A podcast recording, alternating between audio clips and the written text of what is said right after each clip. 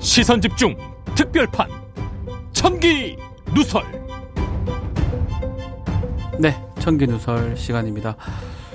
어제 뭐 밤에 또 무슨 방송을 가셨나 봐요. 아 이렇게 쌩까나 얼굴 봐놓고 벌써 댓글들이 많이 네. 올라오네요. 뭐? 그러니까 박변 각성을 하고 지금 댓글 달리고 있잖아. 음, 거기서 무슨 말 하셨나요? 제가 어제 예, 이동영 어, 못 보신 분들을 네. 위해서 잠깐 설명 말씀을 드리면 이동영 TV 더 워룸이라고 네, 더 워룸. 어제 거기에 이제 야밤에 가서 출연을 했는데 어, 잘 안 나오시는 걸 알고 어떻게 나오셨습니까라는 질문을 받고 박변이 한우 사준닭에서 따라갔는데 보쌈이더라. 그래도 이제 그거 맛있게 먹었는데 보쌈 먹으니까 갑자기 이동영 TV 출연해 달라고 아, 하더라. 그래서 그냥 보쌈 먹은 채로 나왔다. 이렇게 이야기를 했죠. 야, 참 그- 그대로 다 얘기를 할 수 있네요. 아 저는 목에 그대로. 칼이 목에 칼이 들어도 거짓말을 못 하잖아요. 아니 그러니까 거짓말이 아니고 이렇게 달리 얘기할 수도 있는 거죠. 뭘 어떻게 달리 이게 뭐. 그 장소에서 그렇게 얘기하긴 했지만 그거를 무슨 대가 관계가 있어서 얘기한 게 아닌데. 그러니까 꼭 뇌물준 인간들이 이런. 아, 참 대단하십니다, 진짜로. 그러니까 각성 화려자는 왜 한우가 아니냐고. 알겠습니다. 예. 어, 언제 쏠 건데 그래서. 또 싸야 됩니까? 아, 알겠습니다. 예, 알겠습니다. 아, 왜 목소리를 높이고 아니, 아니, 아니. 그러세요? 아니, 아니, 깜짝 그러면 놀랐어요. 보쌈하고 한우하고 지금 퉁칠 수 있다고 생각해. 이건 부등가 교환이잖아. 누가 보더라도 돼지 보쌈하고 어쩌다고 한우를. 그 보쌈 보쌈만의 또 맛인 또 특이한 그런 게 있지 않나요? 아 물론 저는- 얻어먹는 건 다 맛있어. 네. 와, 야 이걸로 저는 진짜 깜짝 놀랐습니다. 아니 이동영 작가는 또 청기도사 한번 나오미, 나온다고 보니 했습니까? 아침 연락을 되게 싫어하는데 친구. 네, 아무튼 이 네. 박변의 어떤 꾀임에 빠져가지고 어제 이제 그 이동현 TV 가서 뭐 색다른 경험이었어요. 뭐 재밌고 좋았던 경험이었어요. 아유 감사합니다. 네. 또 많은 분들이 뭐 받는 걸로 좀 알고 있고요. 음, 음. 자, 어제도 뭐 그것도 있었지만, 아, 네 명을 동시에 조사를 했습니다. 돼지를 헌 거야. 안 한 것 같아요. 안 한- 안한 거예요. 8시간 조사하고 본데 그러니까. 되질 않았다는 걸 뭐냐면 없다는 거예요. 내일입니다. 22일이 유동규 구속기한 만료 날이에요. 음. 기소는 할 겁니다. 안 하진 않아요. 한 번도 본 적이 없습니다. 예. 구속, 직구속 해놓고 음. 뭐든지 해요. 그냥 되지지 안 되든지 양심에 반하겠죠. 아, 이거 무죄 받겠네 하면서 기- 어쨌든 기소를 할 것 그러니까 같은데. 나 정말 궁금해. 이, 유동규 공소장이 어떻게 기재가 될지. 정말. 조심스럽게 그 5억은 빠질 것 같고요. 어. 뇌물죄 5억은 빠질 수밖에 없고 3억짜리 그것도 조금 이상하고 음. 그 정모 씨한테 받은 3억 그 부분하고 배임죄하고 이렇게 그냥 하고 배임죄는 무죄 나올 가능성이 높고요. 음. 아마 조사가 별로 안 됐으면 그렇게 기소할 가능성이 높습니다. 음. 네. 그래서 하, 계속 얘기를 하지만 음. 시작부터가 뭐 또 국민의힘에서는 그러니까 특검을 해야 된, 되지 않나 이렇게 얘기를 하는데 음. 저는 반대로 음. 언론을 너무 따라간 게 아닌가 생각이 됩니다. 수사가 언론에서 몸통 잡으라 하니까 몸통을 잡으려면 음. 바로 몸통으로 가는 게 아니고요. 음. 돈부터 찾아서 몸통 안으로 추적 추적에 들어가. 저도 뭐 약간은 아주 적지만 뇌물 사건들을 군에서 해본 적이 있습니다. 음. 음흠. 쉽지 않아요. 음. 뭐 몸통이 감은 오죠. 저 사람이 받았을 것이다. 그렇다고 글로 바로 갑니까? 증거를 확보해 가지고 그렇게 그렇게 가야 되는데 시작부터 조금 엇갈린 게 아닌가 생각이 드네요. 아무튼 이제 제가 이제 그 거의 2년 가까이 우리 그 박준 변호사라고 같이 방송을 하고 있는데 네. 요번 수사처럼 아주 그 날이선 비판을 하는 경우는 거의 본 적이 제가 아, 없어요. 또 변호사다 보니까 네. 법원이고 뭐 검찰이고 저 비판 잘 안 합니다. 아 그냥 실망을 하거나 하지만 네. 막 제가 뭘 뼈를 심어서 막 얘기하는 경우는 드문데 음. 이번에는 시작 자체가 너무나 안타깝고 음. 그 의도든 어쨌든 간에 아 속상해서 좀 이런 말씀 드리는 겁니다. 그러니까 그러니 그래서 지금 야당으로 전 그러니까 특검하자 이러죠. 아 그러니까 야당 말도 일부 뭐 그런 뜻은 아니지만 음, 특검하자는 말이 논리적으로는 전개가 되는 거거든요. 그래서 음. 참 안타깝다는 얘기를 드리겠습니다. 자, 뭐 시끌 시끌 시끌합니다. 오늘 저- 저 소고기 얘기가 계속 나오는데 방송 중에 네. 그래요. 뭐 소고기 그래요 되면 왜 그 다음에 말이 없는데. 소고기 국으로 소고기 국밥으로 제가 한번 아유. 대접을 하겠습니다. 날른이 죽지. 네. 자, 오늘 얘기 갑시다. 자, 오늘 어떤 얘기를 합니까? 오늘의 주제는 진정성입니다. 진정성. 아, 진정성이요. 제가 이 주제를 고른 이유가 있는데요. 예. 두 인물 때문입니다. 진정성이 있는 인물들이 있나요? 음. 첫 최근에? 번째 김용판 의원. 아, 진정성. 예. 돈 뭉치를 아주 그 회심의 어떤 그 히든 카드로 딱 공개를 했다가 예. 그잖아요. 네. 헛발지림이 공개가 되지 않았습니까? 음. 그 다음에 뭐라고 해명을 했냐면 네. 이 사진을 제공해준 박철민 씨, 박철민 씨의 진술서 내용을 보면 진정성이 느껴지지 않을 수 없었다. 아하. 그래서 믿었다. 진심이 통했다. 이런 이야기였잖아요. 그런 얘기를 했어요 나중에. 그다음에 네. 두 번째 인물은 윤석열 후보인데 윤석열 후보요. 전두환 씨가 군사 쿠데타와 5.18 빼고 정치 잘했다 이렇게 말해서 엄청난 파문을 낳지 않았습니까? 네.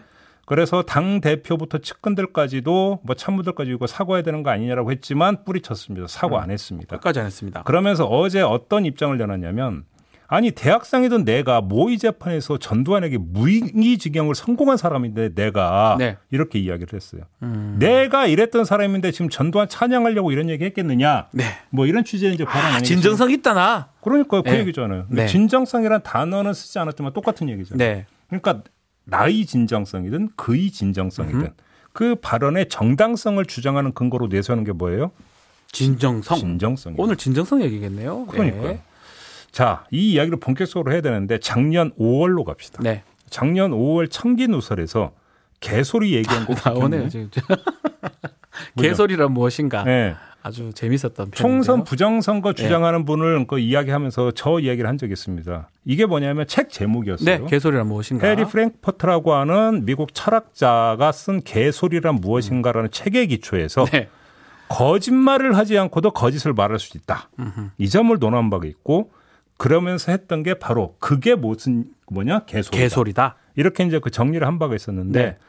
그러니까 뭐냐 진실에 대해 관심을 두지 않은 채 그냥 자기 느낌에 충실해서 자기 내키는 대로 내뱉은 말이 바로 개소리다. 개소리다. 음. 이렇게 정의를 한 바가 있지 않습니까? 네, 그렇습니다. 그러면서 이 분석을 했던 주인공이 바로 프랭크 포트라는 학자인데 네. 이분이 책 마지막 그 문장이 뭐냐면 이거였어요. 진정성 그 자체가 개소리다. 어. 진정성 한 그 말 자체가 개소리라고요. 마지막에. 네. 네. 이게 마지막 문장이에요. 어. 오, 이- 이- 오늘 거랑 비슷하긴 한데요. 그러니까요. 자, 네. 이거예요. 그러니까 프랭크 포트는 왜 이렇게 규정을 했을까? 아하. 이게 궁금한 건데 네. 진정성의 본질이 바로 자기애, 아, 자기애다. 나르시시즘. 예, 나르시시즘이라 그러죠. 여기에 있다라는 거죠. 음. 근데 이 프랭크퍼트 말고 이 점을 강조한 철학자가 한 명이 더 있어요. 네. 캐나다의 철학자인데 앤드류 포터라고 하는 분인데 예. 이 사람이 쓴 책이 있어요. 진정성이란 거짓말. 오. 진정성이라는 거짓말이라는 책이 있는데 요 책 내용도 사실은 거의 비슷해요. 제가 보니까 프랭크퍼트의 어떤 이 글을 그러니까 그 책을 보고 쓴게 보고 아닐까? 보고 약간 뭐 예, 참고를 예, 해서 뭐, 예. 본인이 그렇죠. 참고 진정성이라는 거짓말이라는 예, 이런- 글을 썼다는 거네요. 아니 책 책을 어, 썼는데 책을 음. 썼다는 거네요. 그 한 대목 일단 들어보고 얘기합시다. 진정성 같은 건 존재하지 않는다는 것이 이 책의 대주제다. 진정성은 세상을 논하는 하나의 방식이며 우리가 타인, 세계, 사물과 맺는 관계에 대해 판단하고 주장하고 선호를 표현하는 방식이다. 그러나 그런 판단, 주장, 선호는 어떤 실체적 속성을 가려내지 않는다. 공항 보안 요원이 들이대는 금속 탐지기처럼 진정성 여부를 가려내는 탐지기는 있을 수 없다. 우리는 진정한 나, 진정한 삶, 진정한 경험의 의미와 관련해 일종의 이데올로기에 사로잡혀 있다. 그 핵심에는 자기 실현과 자기 발견을 소중하게 여기는 개인주의가 자리한다. 바로 이거예요. 놀랍네요. 예. 그잖아요. 예. 자기 발견을 소중하게 여기는 개인주의. 네. 이게 결국은 핵심이라는 거예요, 진정성. 그래서 아. 자기애라고 자기애. 하는 표현을 쓰는 거죠. 음. 똑같잖아요. 두 학자의 철학자의 진단이 똑같아요. 네. 진정성을 강조하는 건 자기한테 흠뻑 빠진 네. 사람의 넋두리에 불과하다. 자기애다. 그렇죠. 자기애에 빠진 넋두리. 그렇죠. 어. 여기서 정리를 하면 네. 진정성이 왜 그러면 문제가 되느냐? 그게 진실성을 가리는 방해 요소로 작동을 하기 때문이라는 거예요. 아하. 진정한가 하고 진실한 건 다른 그러니까 건데요. 뭐냐면 예. 진실을 진심으로 대체한다는 거예요. 그렇죠. 진정하다 해가지고 그게 진실은 아니잖아요. 그렇죠. 사실은. 네. 그러니까 진실성이라고 하는 것은 나의 진정성과는 별도로 그냥 객관적으로 존재하는 네. 거죠. 그런데 진정성을 앞세우면 어떻게 되느냐? 나의 느낌을 이 진실의 간별 잣대로 내밀어서 마구잡이로 재단해 버린다. 아, 어. 그렇죠. 여기서 나오는 개념이 하나가 있는데 그게 뭐냐면 진실감 진실감 뭐죠? 진실감. 영어로 이거는 제가 영어 발음이 안 좋아서 우리 박변이 영어 발음 한번 좀 해주세요. 트루스 이니스 맞아요. 발음 트루스니스. 트루스니스. 진실감. 트루스니스. 예. 우리가 영화 보면서 야 현실감이 있다 이런 표현 많이 하잖아요. 네. 그 블록버스터, SF 블록버스터, 액션 블록버스터 네. 뭐 현실감처럼 진실감이라고 하는 진실감이라는 게 있다는 거네요. 원래 이 단어가 없던 건데 이걸 네. 만든 사람이 누구냐면 미국의 코미디언이에요. 어... 스티븐 콜베어라고 하는 코미디언이 지어낸 개념인데 네. 그러니까 세상을 풍자 조롱하면서 지어낸 거예요. 뭐냐면 부시 행정부가 이라크에 대량 살상 무기했다고 전쟁 일으켰잖아요. 그렇죠. 까보니까 없거든. 근데 그때 당 아주 절대 다수의 미국 국민들이 그걸 믿었다라는 다 거예요. 믿었었죠. 그러면서 당신들이 그러면 그 부시 행정부가 대량 살상 무기 있다고 한 거 믿었는데 그러면 그 근거가 뭐 있느냐? 당신들 느낌밖에 없었던 거 아니냐? 음. 그 뭐냐면 진실이라는 느낌. 그걸 진실감이라 뭐 그러니까. 풍자했다는 거네요. 그러니까 진실이라고 믿는 어. 야. 느낌이 진실감이. 진실이라고 딱 믿긴다. 그 느낌이 온다. 뭐 이런 그렇죠. 거네요. 그러니까 진실감에 빠져버리면 참. 진실감에 빠져버리면 그 나의 그 느낌이 결국은 진실을 재는 감별 기준이 돼 버린다. 그러네요. 그잖아요. 아, 참 재밌네요. 그잖아요. 예. 그러니까 이 그 앤드류 포터는 이 진실감에 이기적 속성이 스며 있다고 이제 진단을 하거든요. 네. 그게 이제 근데 제가 볼 때 이기심이라는 표현보다는 자기 본의 내지 자기 중심. 자기 중심. 아마 이게 더 이제 그더 이제 정확한 표현이 될 것 같은데 바로 이 대목에서 또 한 명을 소환을 해요. 아, 또 누굴 소환하죠? 그분이 누구냐면 어제 바로 저희 시선 집중과 인터뷰를 했던 황교안, 아, 황교안. 음. 전 미래통합당 대표인데 황교안 전 대표가 이 총선 그다음에 국민의힘 그러니까 경선에서도 모두 부정이 있었다 이렇게 주장을 하지 않았습니까? 네. 그래서 제가 근거가 뭐냐고 근거가 물어봤더니 있냐? 예. 이분이 이렇게 대답을 해 한번 들어보세요. 들어보시죠. 그 지난 6월 28일 날 네. 어, 인천에서부터 재검표가 시작되지 아? 않았습니까? 예. 진상 규명을 위한 작업이 본격화된 거죠. 음. 그런데 지금 이준석 대표나 뭐 앞에 이 다른 분들은 음. 그 이전부터 총선 직후부터 부정선거가 없다는 얘기를 하고 있는 거예요. 예, 예, 예. 객관적인 조사도 하지 않고 어떻게 판단을 합니까? 음. 그러니까 선입견이라고 말을 하는 것이고 저는 증거를 봤습니다. 재검 현장에 가서 예. 불법 선거 투표용지들을 봤거든요. 음. 저는 뭐 공안하면서 선거 사범을 많이 다뤄왔던 뭐 말하자면 우리나라 최고의 저, 에, 고- 저 선거 전문가인데 네. 그런 제가 가서 직접 봤습니다. 어허. 그런 불법 증거물들을 보고 음. 제가 여기저기서 사진으로 국민들에게 말씀드리고 있고 네. 지난번 우리 TV 토론회에서도 제가 패널까지 만들어가서 보여드리지 않았습니까? 음. 그걸 보고 어떻게 부정선거가 없었다 이렇게 말을 합니까? 상식 이하죠. 자. 들으셨죠? 네. 딱 보세요. 내가 누구야? 최고의 선거 전문가야, 내가. 네. 아니, 그런 내가 가서 직접 봤는데 뭔, 그, 딴소리 하고 있는 더 말이 거지? 필요 없다. 그게 증거 아니냐? 그잖아요. 예. 그러니까 황교안 전 대표는 여기서 최고의 선거 전문가를 음. 내세운 거잖아요. 그러니까 자신의 이력을 앞세워서 자신의 감각이 정확하다. 그렇죠. 딱 이렇게 이제 전제를 하고 거기에 이른바 증거라는 걸 갖다 덧붙인 거잖아요. 네. 결국 뭐예요? 자신은 진실의 간별사인 거예요. 음. 그잖아요. 그러면서 간별의 무기는 뭡니까? 최고의 선문 선거 전문가로서 갖고 있는 그 감각. 자기의 감각. 이제껏 그렇게 많이 했기 때문에 내가 감각이 뛰어나다. 선거 그러니까. 전문가다. 아, 그래서 내가 그렇게 이제 그 딱 왔는데 도대체 뭔 딴소리 하고 있어 이렇게 하는 거죠. 아, 그렇죠. 표본 아닙니까 지금 잘해서? 아, 짝조 딱 맞아 떨어지는데요. 그러니까 네. 정리를 하면 자 자기 애에 빠지면 네. 진정과 자기 애에 빠진 진정성이 진실감을 키우고 네. 네. 이 진실감이 진실성을 마구 재단해 버립니다. 저 자기애가 진실감을 만들어서 진실감이 진실성을 마음대로 만들어 버린다. 바로 라는 이거죠. 결론 내는 거네요. 정리하면 이런 건데요. 자, 이 진정성이 아주 극대화되는 순간이 있어요. 네. 그게 뭐냐면 자, 그 아까 얘기했던 앤드류 포터 이야기를 다시 하면 한 종류의 진정성 사례를 제시하는데 그게 네. 바로 이제 그 리처드 닉슨하고 힐러리 클린턴이에요. 어. 그러니까 이 닉슨이 TV에서 아마 워터게이트 직후였을 거예요. 예. TV에서 땀을 뻘뻘 흘리니까 그다음에 힐러리 클린턴이 선거 운동 중에 눈물을 흘렸는데 네. 그러면 정말로 자신의 어떤 그 내면에 있는 어떤 자신의 감정을 그대로 드러낸 거잖아요. 이것처럼 진정성을 잘 보인 게 어디 있어요? 그렇죠. 그런데 그때 미국의 유권자는 어떻게 했냐? 닉슨을 혐오했고 상당히 싫어했습니다. 힐러리에게 조롱을 보냈다. 거짓말, 조롱 뭐 이렇게 했었어요. 그러면 여기서 여기서 이제 문제가 발생하는 거예요. 네. 아니 많은 유권자들이 어느 나라를 방문하고 정치인들은 달코 다른 인간들 네. 이렇게 보면서 아니 진정성을 좀 보여봐라 이런 얘기를 하고 그래서 진정성을 내보였는데 보였는데 땀도 흘리고 그러면 울기도 하고 왜 공감하고 공명을 한 게 아니라 조롱하고 혐오하느냐 네. 이렇게 바로 여기서 중요한 점이 나오는데 뭐죠 그게? 진솔하게 자신의 감정 상태를 그대로 드러낸 이 모습이야말로 진정성 있는 모습 같은데 혐오와 조롱을 보인 건 네.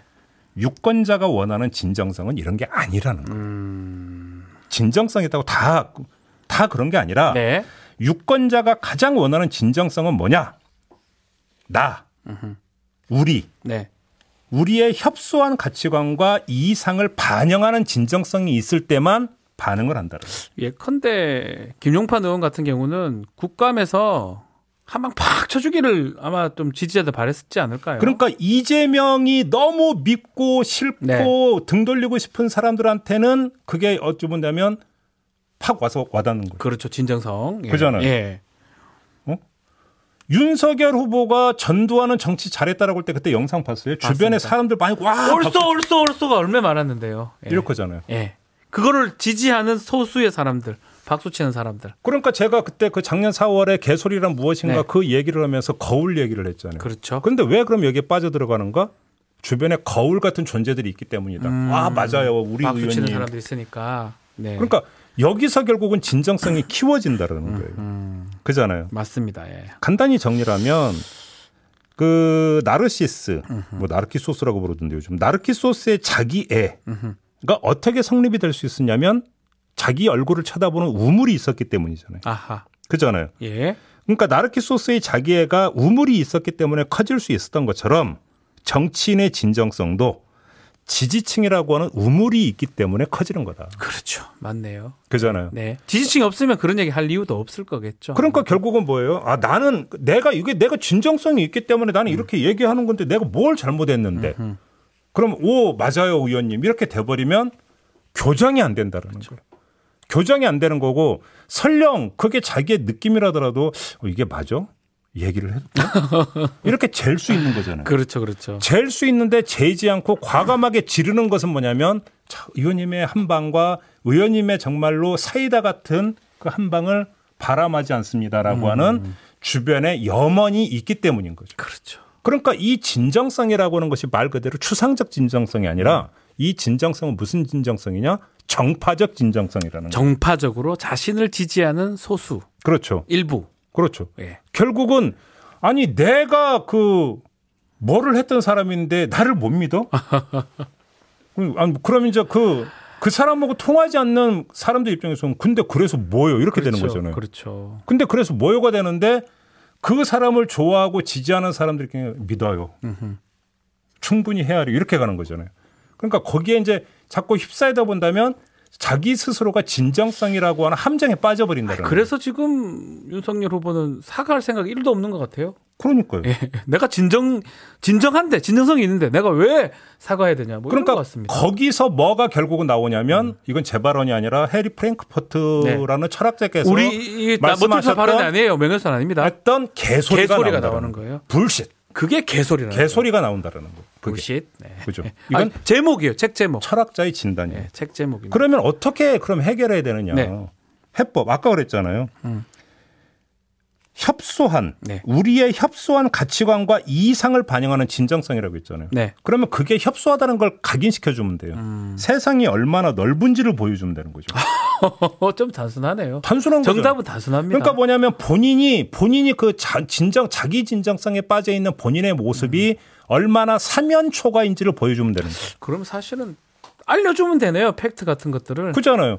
그러니까 지금 사면에서 윤석열 후보를 보고 심지어 그러니까 소속 당 대표도 그렇고 그렇죠. 캠프의 참모들조차 아 이건 좀 아닌데요. 아니다 하는데 그래서 사면에서 하는데도 본인이 아니라 아니 근데 이걸 뭐 또 하니까 참 어떻게 할 더 말은 설명을 해요? 없습니다만. 그걸 뭐 애도 아니고 계속 설명해서 어떻게 됩니까? 그러니까 그럼에도 불구하고 방법은 이거 말고는 없어요. 지금 당신이 얼마나 지금 그 우물한 개구리인지 이거를 보여주는 거가 유일한 해법이다. 그러네요. 이렇게 말씀을 드려야 되는 거죠. 그러니까 뭐냐면 우리 사회는 뭔가 아주 잘못된 인식이 있는데요. 네.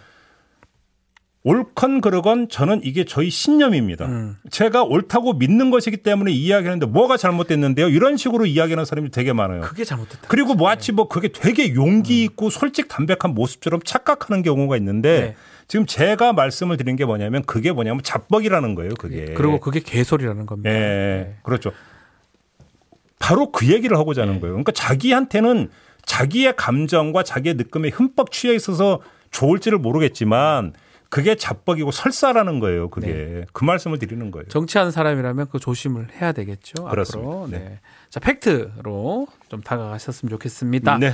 자, 많은 분들 글을 좀 주셨는데 아, 이게 보쌈 얘기가 좀 너무 많이 올라옵니다. 네, 안 하- 미안해요. 아니 아니요. 더 이상 안 할게요. 아니요. 박호진 님도 보쌈 게이트 커피 체리 님 제가 아는 분 같은데 음. 대가 관계가 문제가 아니고 한우 여부가 핵심이다. 아, 맞지. 음. 대머리 저, 저놈책은 올해 제가 박변 올해 저초강 노리시는 듯. 오, 맞아. 아 근데 베이징 덕은 뭡니까? 그러니까 그 워싱턴에 계신 분이 아. 오면 베이징 덕 사준다고 그러려나 보죠. 음, 아. 그런가 보군요. 음. 자, 김태래사님 오늘 진정성 얘기가 음. 주제였는데요. 박변은 김종배님께 소고기 사줄 진정성이 없어. 오. 어, 잘 딱 맞아 떨어지네요. 어. 소고기 국을 사드리는 제가 분명히 말씀드렸습니다. 네. 국밥. 예. 네. 살다 보면 모의 재판이요. 윤석열 당시 데모 현장에 한 번이라도 나가봤을까? 음. 그건 모르겠습니다. 네. 많은 분들 글 주셨는데요. 음. 어, HBY님은 댕댕이님들 님들 얘기하는 거 아닙니다라고 말씀 주셨고요. 음. 박로수님은 저 개소리 편 재밌어서 기대하고 저 책 봤는데 번역한 게 때문에 별로 재미 없어서 방송 중에 얘기했습니다. 굳이 사서 보지는 마시라. 요 방송만 보라라고. 왜냐 어려웠어. 좀 어려운 아니, 내용이 철학책 많으니까. 치고 재미난 책이 어딨어요. 좀 어려운 책이니까. 몇번 아. 읽어야지. 예. 오늘 또, 또 굳이 또 이거 보고 또쏙 사실 사실 필요 아니 좀 사세요. 그러니까 지금 출판계 출판계가 얼마나 지금 중요한데. 아, 뭐 보셔도 좋고요. 네. 레드 회원님 딱 맞네요. 결국 느낌적 느낌. 딱 그 말입니다. 자기 느낌적인 느낌이고 내 느낌이 맞으니까 내 말이 다 맞다. 이거잖아요, 지금. 그러니까요. 음. 아, 그러니까 문제는 그래도 어떤 그 한 나라를 책임지고자 나온 분과 네. 그다음에 어떤 국민을 대표한다는 분들은 좀 그러시면 안 되는 거 아닌가. 저는 그 말씀을 드리는 거예요. 그래서 남이 이제 얘기를 하면 길을 좀 열어줘야 될 부분도 있는데 좀 그잖아요. 안타깝다는 생각도 듭니다. 음. 그리고 저는 글쎄요, 뭐 좀 전두환 부분은 참 지금이라도 좀 바꿔야 되는 거 아니냐 생각이 드는데요. 그러니까 귀이개님이 네. 내가 해봤는데 이게 제일 무서운 내용 바로 그거예요. 내가 해봐서 내가 알아. 그러니까 내 느낌이 맞아. 아니 근데 이게 법정에서도 이런 사람이 있어요. 어 진짜로? 제가 압니다. 음. 제가 제가 증거입니다. 이게, 이게 판사가 웃어요. 예. 제일 제일 말도 안 되는 얘기거든요. 그러니까.